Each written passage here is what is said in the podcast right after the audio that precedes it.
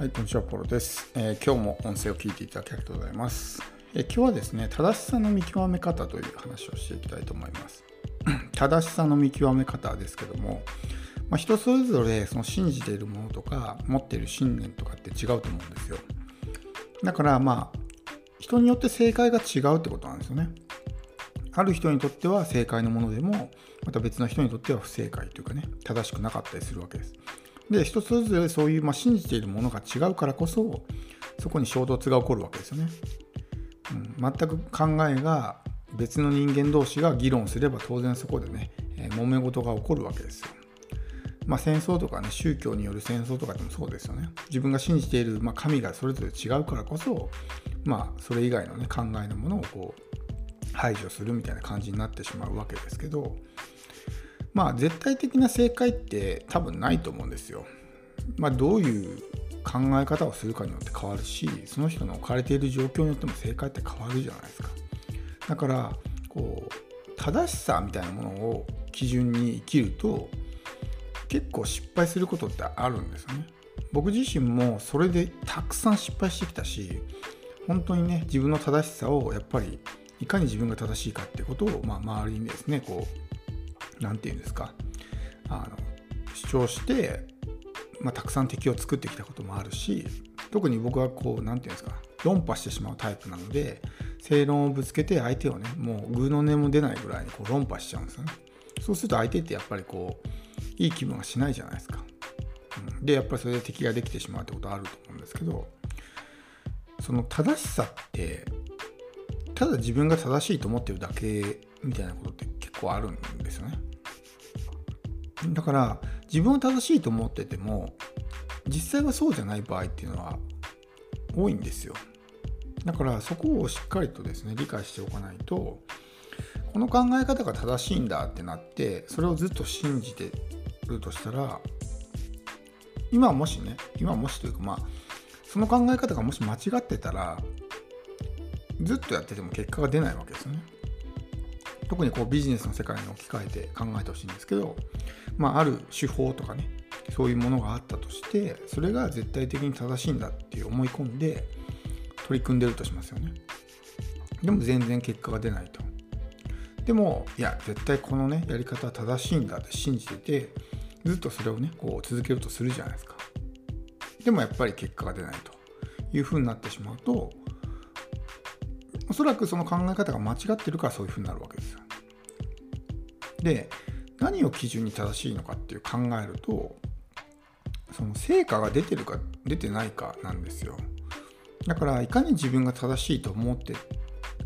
あの思ってたとしても成果が出てないんだったらそれはおそらく間違ってるんですよね。もちろんそんな成果ってすぐ出るもんじゃないからね、今日やって明日結果出ないからこれは間違いだっていうのはちょっと判断が早すぎますけどずっとやってんのに全然結果が出ないとかっていうんであればおそらくその考え方とかやり方は間違ってる可能性が高いわけですよ。だから過去の人生を振り返ってみてこうなんてなんていうんですかうまくいかなかったことってあるじゃないですか。そういうのってそこでの自分の判断とか選択が間違ってるからうまくいかなかったわけですよ。だから当時の自分はそれが正しいと思ってるからそういう判断をしたわけですけど結局成果が出なかったってことはその判断が間違ってたってことなんですよ。だからもしそこのその時の自分と今の自分の思考パターンとか考え方とかそういうものが変わってないんであればおそらくまた同じような選択をして失敗するだろうしまああのいつまでたってもですね結果が出ないっていうふうになってしまうんですよね。だから何事もやっぱりこう自分が正しいと思うかどうかっていうことだけを、ね、基準に考えてしまうと、まあ、今言ったみたいな、えー、同じ失敗を何度も繰り返すことになってしまうんですよ。自分はどんなに正しいと思っててもやっぱりそれが成果につながらないとかっていうふうなことであればやっぱりその考え方っていうのは正しくないっていうことになるんですよね。僕も本当にねあのすごく正しさを軸に生きてきた人間なので、えもう自分の考えてることはね絶対的に正しいんだっていうふうに思ってきてたからまあいっぱいね失敗もしてきたわけですけど、うん、その考え方を捨てるようにしないとなかなかこう変化するのって難しいんですよね。まあこう今までの自分を否定するとかっていうのはすごくまあ痛みの伴うことでもありますし勇気のいることでもあると思うんですよ。でも過去の自分を殺さないと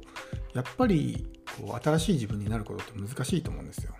過去の自分を一切捨ててね、えー、もう全く別人になるみたいな感じにしないと、うん、その過去の自分の考え方とかっていうのがやっぱり今の現実を作ってるわけなので、えー、それをね引きずっている限り、まあ、同じような現実が待ってるだけということになるんでまあ本当にですねあの